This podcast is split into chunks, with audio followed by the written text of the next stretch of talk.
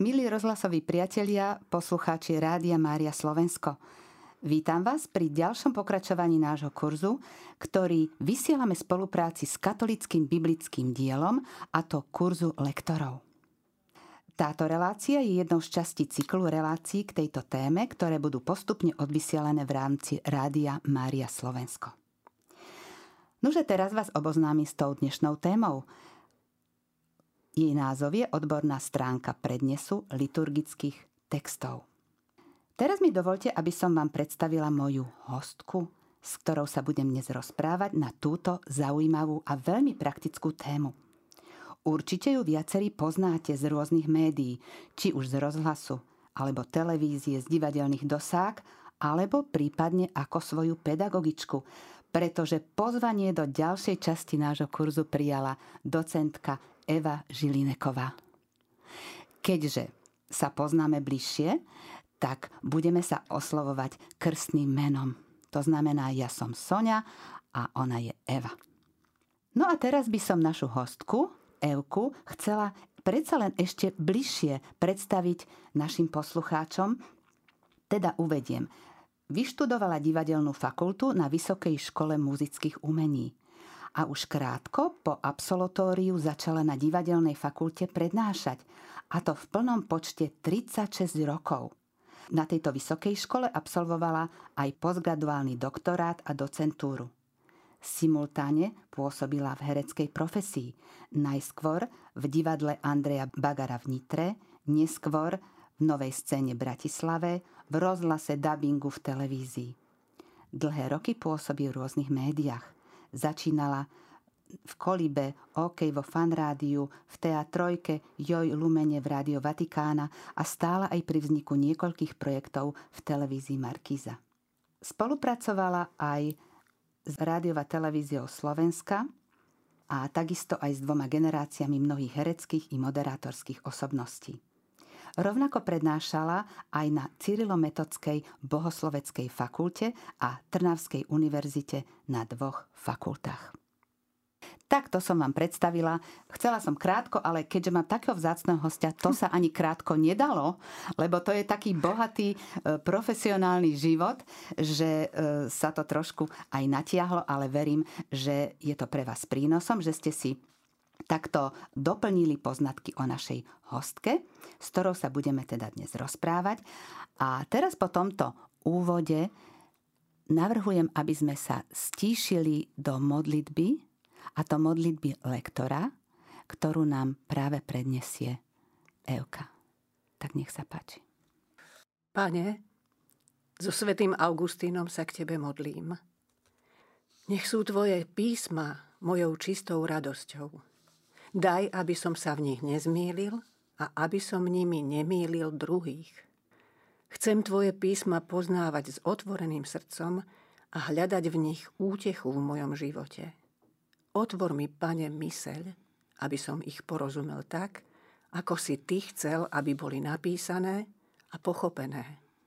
Otvor mi srdce, aby som ich chápal otvorene a bez výhrad. Iba tak, viem to, budú pre mňa naozajstnou radosťou a svetlom.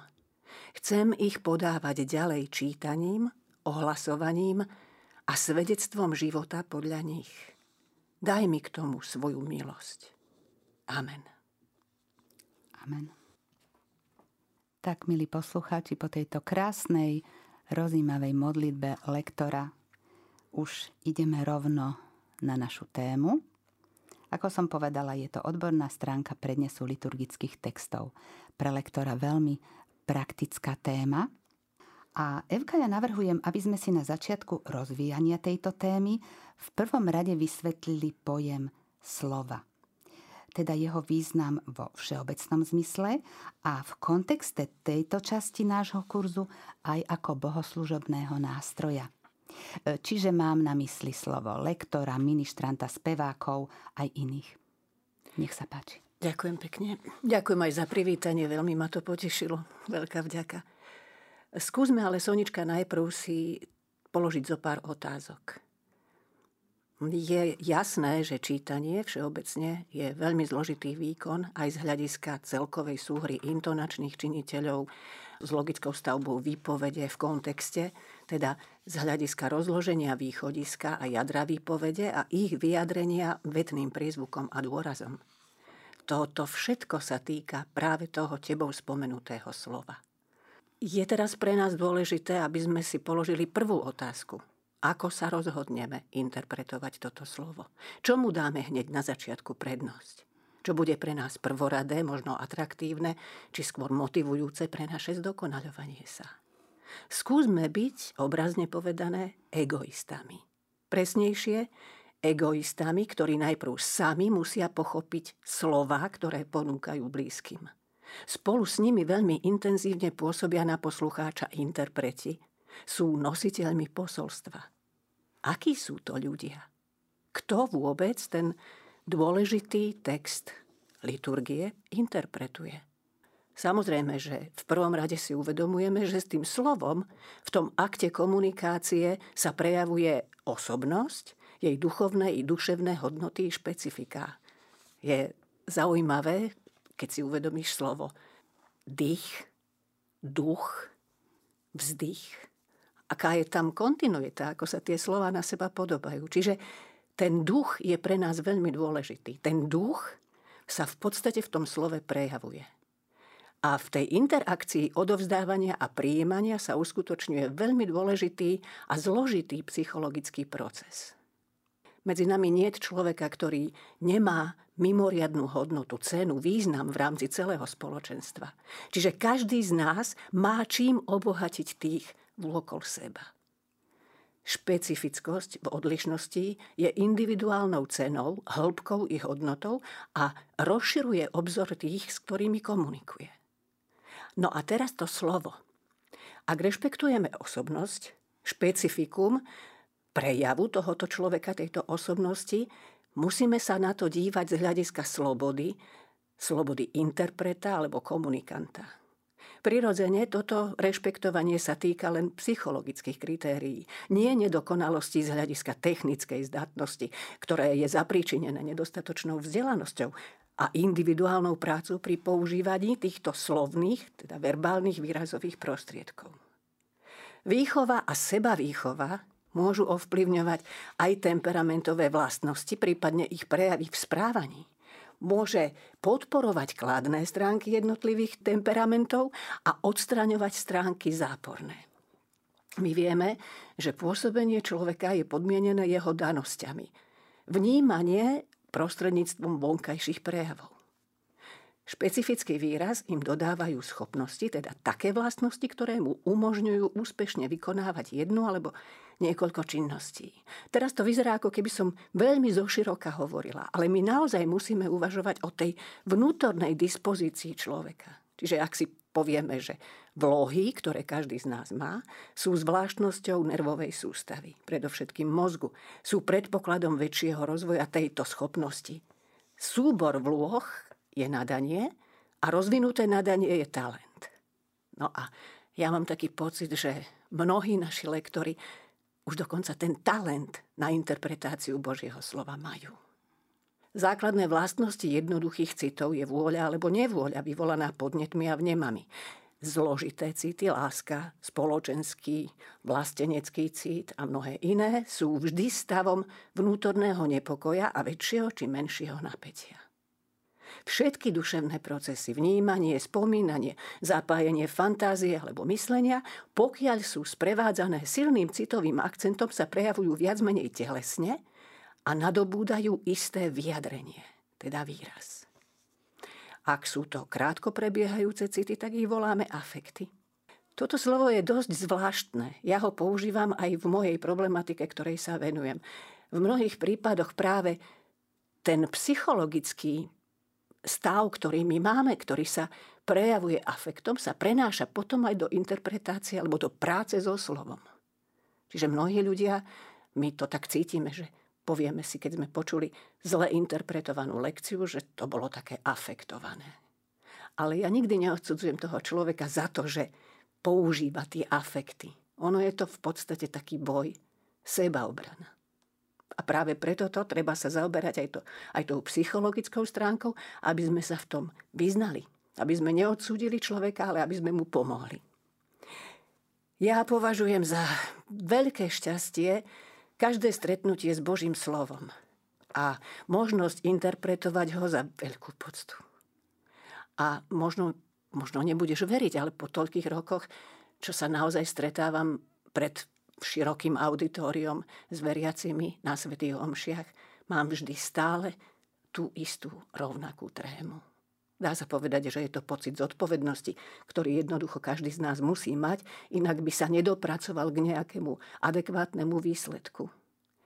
A to je úplne jedno, či čítam lekciu pred kardinálom, pred arcibiskupom, pred biskupmi, pred duchovnými osobami, pred literátmi našej duchovnej literatúry. To je úplne jedno. Môže to byť aj v domove dôchodcov, ale všade.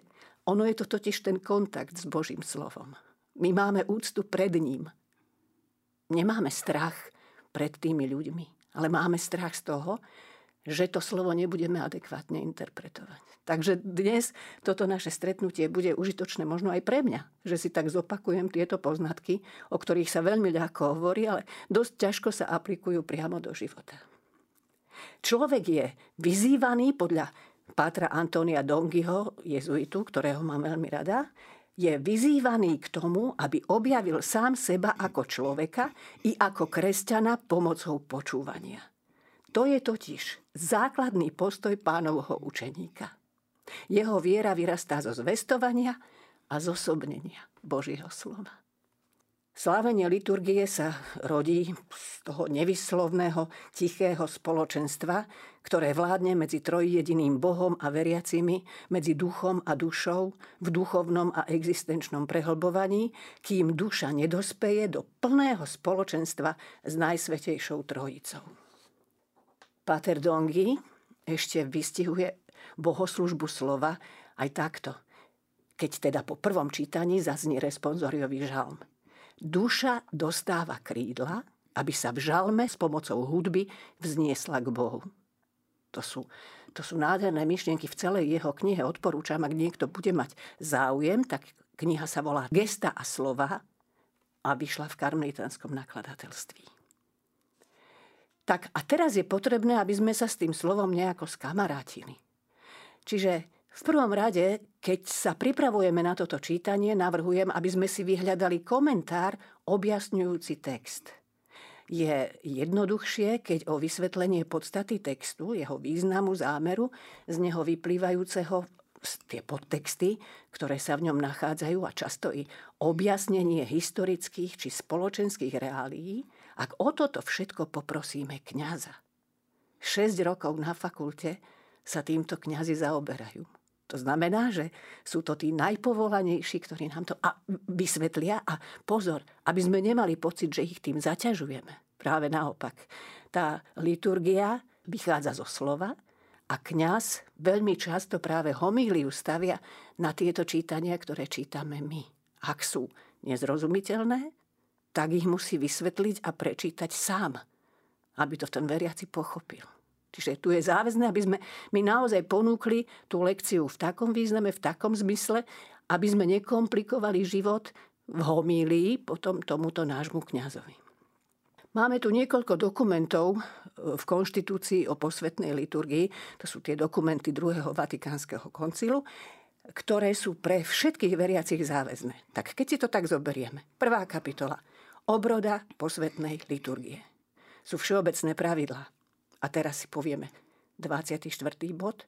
Sveté písmo má pri slávení liturgie ten najväčší význam. Z neho sa totiž čítajú state, ktoré sa potom vysvetľujú v homílii. Z neho sa spievajú žalmy. Ono dalo vnuknutie a popud, alebo podnet k liturgickým modlitbám, oráciám a spevom a z neho čerpajú úkony a znaky svoj zmysel. Aby sa teda docielila obnova, rozvoj a adaptácia posvetnej liturgie, treba roznecovať tú lahodnú a živú záľubu v písme svetom, o ktorej svedčí ctihodná tradícia východných i západných obradov. V časti B, kde máme spomínané pravidlá vyplývajúce z hierarchickej a spoločenskej povahy liturgie, v bode 28 sa hovorí: Pri liturgických úkonoch nech každý, tak celebrant ako aj veriaci, koná len to a všetko to, čo prináleží jeho funkcii podľa povahy veci a liturgických pravidiel. V bode 29, a toto si ja vždy počiarkujem, je táto myšlienka. Aj ministranti, predčitatelia, komentátori a členovia kostolného spevokolu konajú skutočnú liturgickú službu. Preto nech naplnia svoju úlohu s úprimnou nábožnosťou a náležite, ako sa slúši pri takej vynikajúcej službe a ako si to Boží ľud od nich právom žiada. Treba ich teda každého primeraným spôsobom starostlivo vychovávať v liturgickom duchu a naučiť ich plniť pridelené úlohy podľa predpisov a po poriadku. A v bode 30. v záujme aktívnej účasti ľudu treba venovať starostlivosť jeho aklamáciám, odpovediam, spievaniu žalmov, antifónam, piesňam, ako aj úkonom, čiže gestám a držaniu tela. A nech sa vo svojom čase zachová posvetné ticho. V časti C máme tento zaujímavý bod. Časť C je pravidlá vyplývajúce z didaktickej a pastorálnej povahy liturgie. Čiže 35. bod. Aby bolo jasné, že v liturgii obrad a slovo sú vo veľmi úzkom súvise. A teraz časť prvá. Nech sa pri posvetných úkonoch zavedie hojnejšie, rozmanitejšie a vhodnejšie čítanie svätého písma. Časť druhá. Nech sa aj v rubrikách vyznačí príhodné miesto pre kázeň podľa toho, ako to obrad dovoľuje. Kázeň je totiž časťou liturgického úkonu. A kazateľská služba nech sa plní veľmi svedomito a náležite. Pritom nech sa čerpá v prvom rade zo zdrojov svätého písma a liturgie, aby sa ohlasovali podivné diela Božie v dejinách spasenia alebo v Kristovom tajomstve, ktoré je v nás neprestajne prítomné a činné, najmä v liturgických úkonoch. Ďakujem pekne. Drahí poslucháči Rádia Mária Slovensko, pokračujeme v našej dnešnej zaujímavej téme a keď sme sa zaoberali slovom ako bohoslužobným nástrojom, tak teraz na praktickej ukážke nám naša hostka Evka bude demonštrovať výslovnosť a prácu s týmto slovom, intonáciu a tak ďalej, všetky náležitosti na ukážke chválospevu na milosť vykúpenia z listu Efezanom. Takže nech sa páči, Evka. Ďakujem. Ja mám taký princíp, že vždy pri príprave čítania alebo lekcie mám takých 5 krokov, ktoré musíme dodržiať, teda radím aj iným, no nemusíme, radím aj iným, aby sa na to nastavili. Čiže najprv si uvedomujem obsah toho čítania alebo toho úryvku, potom si uvedomujem výslovnosť jednotlivých slov, potom si uvedomujem, ako ma to čítanie zasiahlo, potom si uvedomujem, čo tým čítaním chcem povedať, teda nielen, čo tým chce Duch Svätý povedať, ale čo viem k tomu pridať ešte aj ja.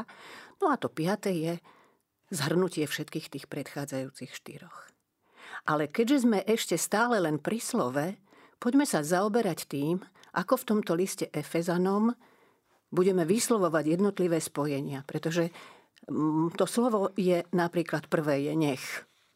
Keď ja poviem nech je zvelebený, no tak to nie je správne. Tu sa mi to mení, čiže o tom budeme hovoriť neskôr, čo je to asimilácia, o tých intonáciách, o čiarkách, o pauzách a toto všetko si povieme. Len poďme teraz najprv na tú druhú stránku, teda alebo ten druhý bod, ktorý ja radím všetkým mojim študentom, zverencom, všetkým záujemcom. Čiže nech je. Uvedomme si, že to ch nemusíme povedať. Teda nemali by sme, lebo to máme neznelú a znelú hlásku. Zvelebený Boh a opäť, keďže dávam pauzu pre tá Boh, tak mi z toho h znelého zaznie neznelé ch. Lebo ak by som povedala, nech je zvelebený Boh a Otec, no tak to už znie trošku zle. A Otec nášho, tu máme zase spojenie, Otec nášho, čiže to c neznelé sa mi zmení na dz, nášho, tu sa mi š zmení na ž. Vždy hovorím, nebojte sa toho, to je také objavovanie, to je taká malá detektívka. Tieto zmeny artikulačné, tieto zmeny v asimilácii sú neuveriteľne inšpiratívne pre nás a pre tú našu prípravu. Pretože ak si to ja neprečítam predtým, A len tak, ako je v mnohých kostoloch zvykom, že ja neviem, ministrant alebo nejaký pomocník pri svätej omši a vtedy ma zaleje studený pot, vychádza s lekcionárom medzi ľudí a prvému, ktorý sa mu zazdá, vnúti ten lekcionár, ten sa roztrasie a ani si to neprečíta, prípadne si to prečíta len očami, čo je obrovský rozdiel proti tomu, keď to čítam polohlasom. A keď sme v sakristii a pripravujeme sa na čítania, tak vždy hovorím tým ministrantom alebo tým lektorom druhým, pokojne mňa nerušíš, pokojne len brbli si to aspoň pod nos, aby si počul, čo ti to slovo v kontexte s tým druhým slovom urobí. Takže pokračujme. Nášho Pána Ježiša Krista, ktorý nás, a toto je ťažké, tu máme za sebou dve dĺžky. Nemôžem povedať, ktorý nás, ani ktorý nás. Vidíte, že za každým to slovo dostáva úplne iný zmysel, úplne iný význam, alebo nezmysel. Nie je zmysel, ale nezmysel v tomto prípade. V Kristovi. Nebudem dodržiavať, že tu je v Kristovi. Často počujem, povedia mi študenti, že ale veď V v strede slova napríklad sa vyslovuje ako U. Čiže ja musím povedať, že na uštívenie Panny Márie. No aké? Veď keď si uvedomím, že tam je V, znelé, Š, neznelé, tak je to navštívenie Panny Márie. To spodobovanie je na to, aby sme ľahšie vyslovovali. Čiže ak pôjdem od začiatku, nech je zvelebený Boh a Otec nášho Pána Ježiša Krista, ktorý nás v Kristovi, vidíte, ako sa to ľahko vyslovuje. Takže nečítajme tie písmenká, ako ich máme vytlačené v tom lekcionári. Pozor na to, toto je naozaj pre nás dosť dôležité. Požehnal všetkým nebeským duchovným požehnaním. Toto je ťažké, lebo tu máme samé dlhé slabiky na konci týchto slov. Ale tá dĺžka, to je čosi také veľkolepé, také malebné.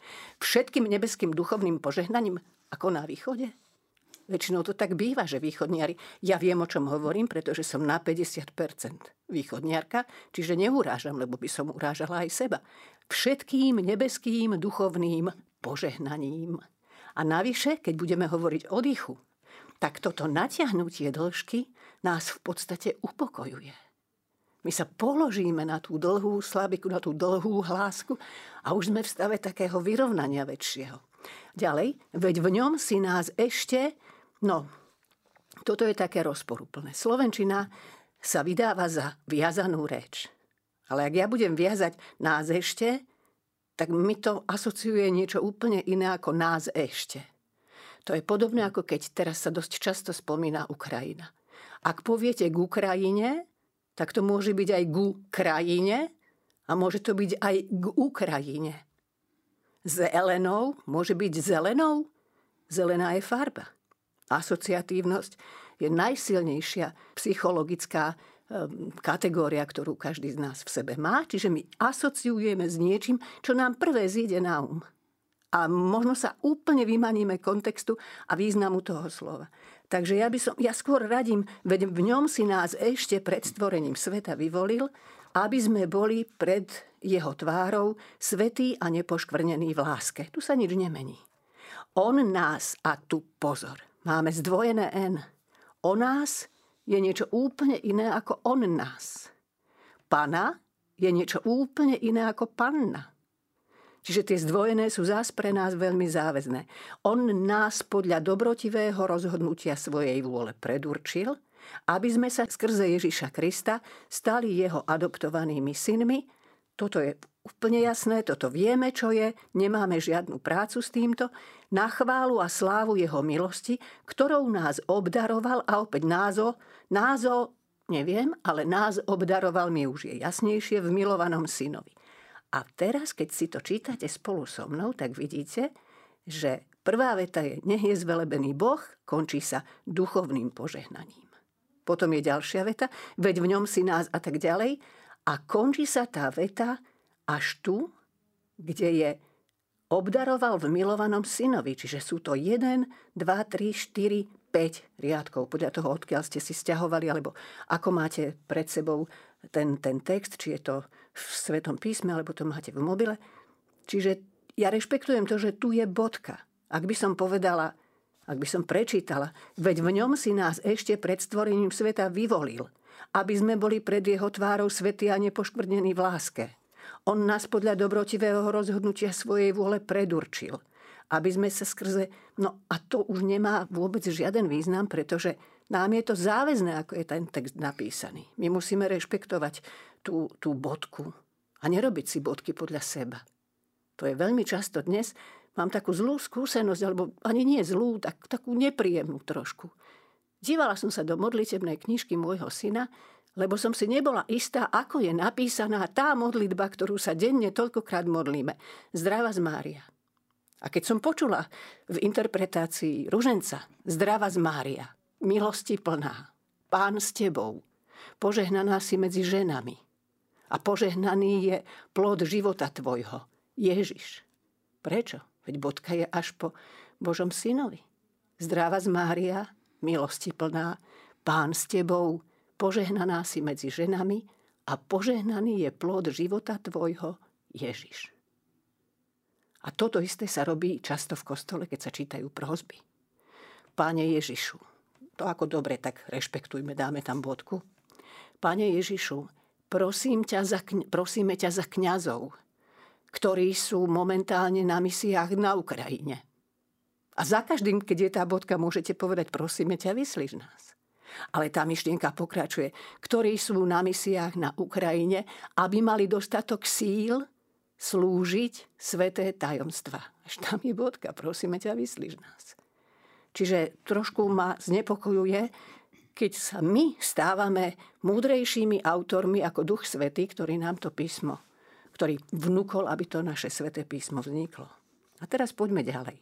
V ňom máme, a opäť, on nás máme zdvojené N, v ňom máme, tam máme dve M, čiže predĺžime to M. Nemusíme povedať, v ňom máme, aby tam bolo cez nejakú cezúrku, cez pauzu. Nie, predĺžime M. V ňom máme vykúpenie skrze jeho krv, to je po prvé, odpustenie hriechov, to je po druhé, a teraz to pokračuje. A jedno aj druhé je podľa bohatstva jeho milosti, ktorou nás štedro zahrnul vo všetkej múdrosti a rozumnosti. A teraz to pokračuje.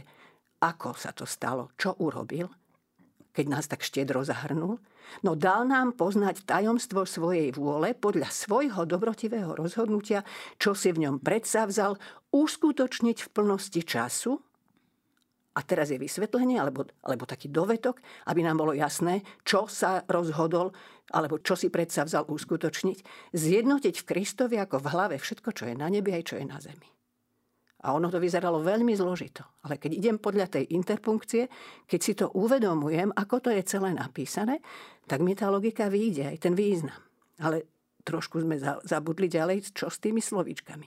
V ňom máme, tam je to predĺžené M, vykúpenie skrze jeho krv, odpustenie hriechov. Tu máme krv, V na konci slova je U, hriechov, zase je U, podľa mekčenie, pozor, v niektorých regiónoch sa vôbec nemekčí, Bratislava je špecifická na to nemekčenie, podľa bohatstva jeho milosti, ktorou nás štedro zahrnul vo všetkej múdrosti a rozumnosti, to je ľahké, keď nám dal poznať, a teraz poznať tajomstvo. Pozor, aby sme povedali poznať tajomstvo. Tam sa nám stretli dve podobné spoluhlásky. Nie poznať tajomstvo, alebo poznať tajomstvo svojej vôle podľa svojho dobrotivého rozhodnutia, čo si v ňom predsavzal. A teraz pokračujeme uskutočniť v plnosti, tu sa mi opäť to V zmení na F, v plnosti času, zjednotiť v Kristovi, opäť sa nič nemení, len V sa mení na F, v Kristovi, ako v hlave, vidíte, toto isté V, ale tu je V, ostáva ako v hlave všetko, a tu nebudem čítať v všetko, ako je napísané, ale všetko, čo je na nebi, aj čo je na zemi. Mám veľmi často také kuriózne otázky, keď niekomu poviem, nemôžeš hovoriť vo všetko. No ale veď je to tak napísané. No hej, napísané je, ale máme isté zákonitosti ortoepické. Máme niečo, máme prosto kategórie, podľa ktorých sa riadíme, aby sme to vyslovili správne. Čiže tam to všetko je oveľa jednoduchšie, ako povedať vo všetko. Všetko. Tak to je všetko. No a nie je to úplne všetko, pretože teraz ešte pred hudobnou prestávkou ťa, Evka, poprosím, aby si nám tento text Chválospevná milosť vykúpenia z listu Efezanom predniesla tak, ako to má byť. No tak toto je zase... A pozri, ako sa trasie. Pozri, aká je to zodpovednosť. Ono áno, tá tréma je nebezpečná, lebo to vyvoláva stres, prípadne distres, ten zlý stres. Ale tréma ako pocit zodpovednosti, tá je veľmi dobrá. Tak poďme na to. Nech je zvelebený Boh a Otec nášho Pána Ježiša Krista, ktorý nás v Kristovi požehnal všetkým nebeským duchovným požehnaním. Veď v ňom si nás ešte pred stvorením sveta vyvolil, aby sme boli pred jeho tvárou svätí a nepoškvrnení v láske. On nás podľa dobrotivého rozhodnutia svojej vôle predurčil, aby sme sa skrze Ježiša Krista stali jeho adoptovanými synmi na chválu a slávu jeho milosti, ktorou nás obdaroval v milovanom synovi. V ňom máme vykúpenie skrze jeho krv, odpustenie hriechov podľa bohatstva jeho milosti, ktorou nás štedro zahrnul vo všetkej múdrosti a rozumnosti, keď nám dal poznať tajomstvo svojej vôle podľa svojho dobrotivého rozhodnutia, čo si v ňom predsavzal uskutočniť v plnosti času, zjednotiť v Kristovi ako v hlave všetko, čo je na nebi, aj čo je na zemi. Milí poslucháči, sme tu späť pri našej dnešnej téme a teraz si ideme s našou hostkou Evkou rozobrať a povedať, čo je potrebné zvážiť pri pozornom vnímaní slova. Aké sú to, nazvime to, atribúty komunikácie slovom? Áno, poďme najprv takto. Úroveň výkonu lektora je vždy podmienená tým, či bola teoretická i technická príprava adekvátna významu slávenia svätej omše. Vždy zdôrazňujem, že svätú omšu slávime i vo všedný deň. Jej úkony a obrady sú rovnocenne dôležité pre celý liturgický rok. Ale je mi veľmi ľúto, nie každý lektor, nie vždy a nie všade to takto chápe. Majme na mysli to, že na ľudí začíname pôsobiť skôr, ako otvoríme ústa. Nie je môjim zámerom upriamiť pozornosť poslucháča na vonkajší zjav interpreta Božieho slova, ani na jeho oblečenie, hoci oba tieto aspekty pri štandardnej komunikácii zohrávajú svoju dôležitú úlohu. Jeho vystupovanie však predstavuje dynamickú zložku osobnosti. K tomu patrí spôsob chôdze, sedenie vedľa kňaza alebo tam na boku pri oltári, pohyby rukami, hlavou, rýchlosť jeho pohybov a podobne. Rozhodne príjemné vystupovanie a spoločenské správanie je podstatnou časťou doplňajúcou kultivovaný prednes slova. Mala som študenta na fakulte, ktorý po diakonskom svetení, to bol taký obrátený veriaci, bol to mladý muž, a bol taký naplnený Božou láskou, že keď stal pri ambóne, tak z toho nadšenia sa zdvíhal celý čas na špičkách. A to bolo také, že už som jej povedala, dávaj si na to pozor, lebo ľudia už začínajú počítať, koľkokrát si sa na tých špičkách zodvihol. Potom som mala iného študenta, ktorý zas riešil trému v sebe tým, že sa kýval z boka na bok. Zase to bolo viditeľné, evidentné. Zas ten človek, aj keď nie sme zlomyselní, no ale vnímame celkový obraz, celkové pôsobenie toho lektora. Tak vždy hovorím, ak máte pocit takej trémy, že ju riešite pohybom, tak to urobte, že sa hýbete, ale dopredu, dozadu. To už až tak veľmi vidieť nie je. To nerozoznáme, pokiaľ teda nie je to ten moderný kostol, ten krúhový, kde sa ľudia usadia aj z boku. Ale najlepšie je na zdolávanie týchto možno stavov, ktoré prechádzajú až do krčov, je chytiť ambonu. Chytiť ju pevne, alebo chytiť lekcionár. Prosto vyvinúť nejakú svalovú aktivitu, aby sa preniesla do toho predmetu, do tej knihy, do tej doštičky na ambóne. A vtedy je to ľahšie. A jednoduché, úplne jednoduché je, keď zaťažíme chodidlá vlastnou váhou. Keď sa postavíme na pevné nohy. Ale pozor, nesmieme zaťať podkolenné šľachy, lebo ako náhle máme vystreté tie nohy, tak oni sa v tej tréme začnú triasť. A nemusí to nikto vidieť, ale ten náš subjektívny nepríjemný pocit nás v podstate odzbrojuje a zase sme na tom ešte horšie ako predtým. Takže poďme na to.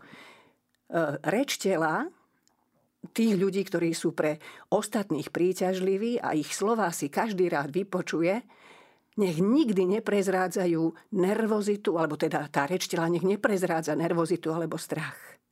Priama duša patrí do vzpriameného tela. Číňania majú ešte také príslovie, že ten, kto sa nevie usmiať, si nesmie otvoriť obchod.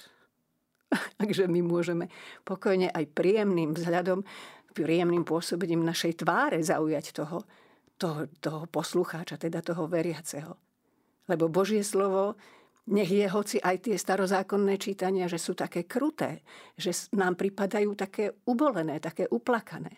Ale všimnime si, že vždy na konci je niečo, čo nás má povzbudiť. Božie slovo nás nikdy nestína, nepochováva, nezabíja.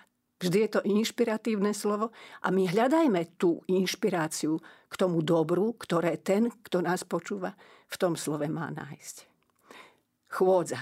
Chôdza by mala byť uvoľnená, nesmie byť prirýchla, pohybujeme celou nohou i bokmi, ramená sa pohybujú v súlade s bokmi, ruky sú voľne vedľa tela a pri bežnom komunikovaní je našou povinnosťou gestikuláciou zdôrazniť význam našich slov. Vidíš, Sonička, ja neviem jednu vetu povedať bez toho, aby som negestikulovala. Neviem, ani neviem nejakým spôsobom odpojiť mimiku. Prosto vyvaľujem na teba oči, usmievam sa na teba, gestikulujem o dušu, ale to si nemôžem dovoliť pri ambóne. Tam je to niečo úplne iné. To znamená, že v tom bežnom komunikovaní áno, lektor používa gesto v závislosti od priestoru, v ktorom sa nachádza a nie je pre neho vhodné gestami rúk alebo výrazným pohybom hlavy odpútavať pozornosť od čítaného a narúšať istú proporcionalitu v priestore pred oltárom.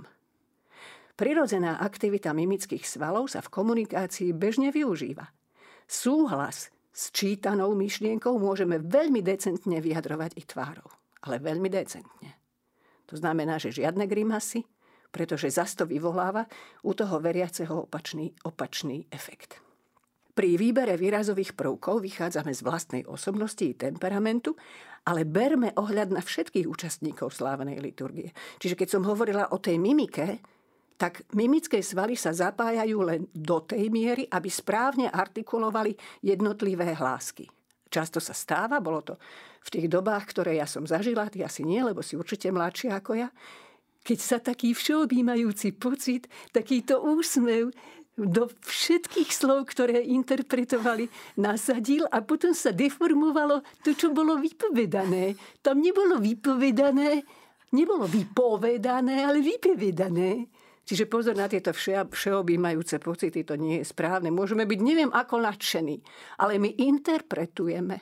My nehráme to Božie slovo. A nie sme ho autormi. A teraz, keď si zvážime, ako to je, mnohí mi hovoria, no neviem sa pozrieť medzi tých ľudí. No mám z toho trému. Chlapci, to je pochopiteľné.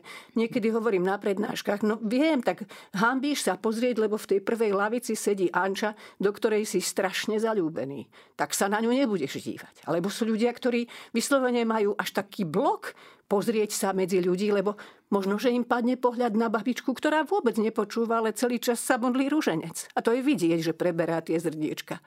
Čiže na čo ja budem sa kontaktovať s niekým, kto vôbec nevenuje pozornosť tomu, čo som si ja detailne a dôkladne pripravila. Ak takéto niečo sa stane, tak sa dívam do kostola úplne dozadu. A keď vidím, v tých zadných radoch nerozoznám tváre, čo robia, ale vidím ich a tým bočným zrakom vnímam, či tí ľudia zozadu dopredu aspoň trochu počúvajú, čo hovorím. A keď áno, tak sa pokojne môžem dívať aj na nich. Čiže ten očný kontakt, ten má byť ako keď sme v ozajstnom spoločenstve, v rodine veriacich. Snažme sa zbaviť akýchkoľvek fyzických krčov, lebo tieto negatívne zvýrazňujú prejavy trémy. To som tak už mierne naznačila. To bolo aj to pohupovanie na tých nohách, to pohupovanie do bokov. Skutočne každý z nás si vie nájsť to miesto, do ktorého tú trému ako keby odoslal, ako keby sa jej zbavil, teda ten predmet alebo niečo. Alebo tá sila v mojom... Máme také cvičenia, povieme si ich potom neskôr. Z hľadiska akustického je potrebné získať optimálne návyky ohľadom práce s dýchom, tónom, rezonanciou, výrazom, rečou v celej šírke ortopédie a fonetiky, aby sme ich využili v každom priestore, v ktorom komunikujeme. Jasné, že rozdielnú výraznosť, dynamiku a intenzitu prejavu využívame v chráme, ktorý je historickým objektom. Úplne inú v modernej budove kostola, úplne inú v multifunkčnom priestore alebo vo voľnom priestore v prírode. Využitie verbálnych výrazových prostriedkov je podmienené i tým, či a ako je priestor ozvučený. Ak prídeme do nejakého neznámeho priestoru, je veľmi dobré nájsť si tú chvíľočku času, keď ešte v tom priestore nie sú veriaci, a overiť si, ako to tam znie. Lebo dnes sú kostoly všetky ozvučené, ale niektoré tak zle, že to vyvoláva echo, že prosto musíme hovoriť potom pomalšie, lebo vieme, že sa to bude od niekiaľ odrážať, že tí ľudia budú počuť len zhluk nejakých písmeniek, nejakých zvukov a vôbec nebudú rozumieť tomu, čo my čítame. Čiže na toto veľký pozor. Je to veľmi dobrá investícia, keď si túto skúšku urobíme. Takže keď tá ozvena nám nehrozí, môžeme čítať v našej osobnostnej, temperamentu vlastnej rýchlosti, ale tak, aby zas to nebolo, že rýchlo prečítam, ako to chlapci, ministranti majú vo zvyku, aby sa čím skôr toho čítania zbavili. Tu si dovolím ešte jednu takú odbočku. Keď sa pýtam, keď máte v lekcionári dva texty, dve čítania v nedeľu, jedno je krátke a jedno je dlhé, ktoré si vyberiete? A väčšinou im povedia, to krátke. A hovorím, ja sa toho krátkeho bojím, lebo tam si treba prečítať komplet celý ten list alebo ten žalm, aby som vedela, na čo to nadväzuje, z čoho to vyplýva. Ja, samozrejme, že nie je v mojej sile, to povie kňaz potom v homílii, ale nie je v mojich silách to povedať celé, ale úplne inak je poznačený ten môj prednes, keď viem, o čom čítam. A pri tom dlhom čítaní tam sa to môže krásne rozdeliť. Čiže aj sily si rozdelím tak, aby to bolo zrozumiteľné. Krátke je nebezpečné. Tak sa mi to stáva veľmi často, že ktoré chceš ty? Ktoré chceš ty? No tak asi to krátke. No dobre, tak ja budem mať to dlhé. A rozpráva sa s ministrantmi ďalej. A hovorím, a ty si to už čítal? No na čo, však ja som už toľkokrát čítal. A to akože, to myslíš vážne, že si to vôbec... No na čo? Však som to čítal pred rokom, pred dvoma a neuvedomí si, že za tie 2 roky sa zmenil. Že niečo úplne iné nájde v tom čítaní, niečo iného osloví a on to potom tak mechanicky, slovíčko za slovíčkom, jednoducho prečíta, neinterpretuje. No keď si dokážeme tú celkovú rýchlosť prispôsobiť priestoru, výkon pôsobí... Teda, ak to nedokážeme, výkon pôsobí neadekvátne pateticky. Naopak, ak sa usiluje pôsobiť sebe vlastným, teda tým prirodzeným prednesom, obvyklou rýchlosťou prejavu, priestor s ozvenou, či už ozvučený alebo nie, každé jeho slovo skreslí natoľko, že vôbec nebude zrozumiteľné. Totiž interpretácia Božieho slova alebo duchovného textu je rečou autora i interpreta, a to oboch naraz. Je to pôsobenie autorovho slova a interpretovho ducha. To slovo je transponované do takej podoby, aby ho bolo možné vnímať sluchom. S realizáciou tohto slova, jeho zvukového obrazu, sa realizuje i sám interpret prostredníctvom svojho citu a intelektu. Rovnako v optimálnom prípade i s pomocou fantázie a predstavivosti. A Pater Krápka, jezuita, môj prvý rektor, napísal v knihe Tajomstva svätej Omše, ktorú rovnako odporúčam, toto. A tak aj náš kresťanský prístup k Bohu, naše stretnutie s Bohom vkladáme do slova. Ľudským slovom vyjadrujeme našu chválu, úctu, poklonu, prosbu, oddanosť a jeho zjavenie zase prijímame v jeho božskom slove. Takto konáme bohoslužbu slova. Musíme si uvedomiť zástoj a hodnotu bohoslužobného slova, najmä v prvej časti svätej omše v liturgii slova. Ona nie je zbierkou obyčajných ľudských rečí, piesní a prosieb, ale je to skutočná bohoslužba slova. V nej vzdávame poklonu a oslavu nášmu Otcovi, v nej sa stretá naše slovo s Božím slovom, v prostredníkovi Ježišovi Kristovi, v nej sa koná dielo našej spásy. Po tomto krásnom citáte od Pátra Krátku vlastne už ani niet čo dodať, ale predsa mi len napadlo taká poznámočka k tomu očnému kontaktu. Ja osobne pri čítaní Božieho slova, aby som mohla mať očný kontakt s tým publikom, tak si ukazujem prstom. Je to také školácke, ale aj nebezpečné pozerať sa na ľudí a potom nevedieť, kde pokračovať. Presne, toto je veľmi dobré. Toto je, ja tiež odporúčam, aby sme sa orientovali podľa, teda pomocou prsta v tom čítaní. V niektorých kostoloch to majú urobené tak, že do lekcionára vložili také priesvitné pravítko a to si potom lektor posúva. Čiže on vie, čo bude nasledovať, lebo niekedy sa stane, že sa v tom jednom riadku zrazu začneme báť toho, že v tom ďalšom je Melchizedechovho alebo Nabuchodonozorova a už sa tak bojíme vopred, že určite to slovo prečítame zle. Čiže vedieť aj, čo bolo predtým, čo bude potom a čo čítam práve v tomto momente. Ale tento moment je dôležitý. Milí poslucháči, a to je vlastne na dnes všetko. Je to záver tejto časti našej relácie, konkrétne témy Odborná stránka prednesu liturgických textov.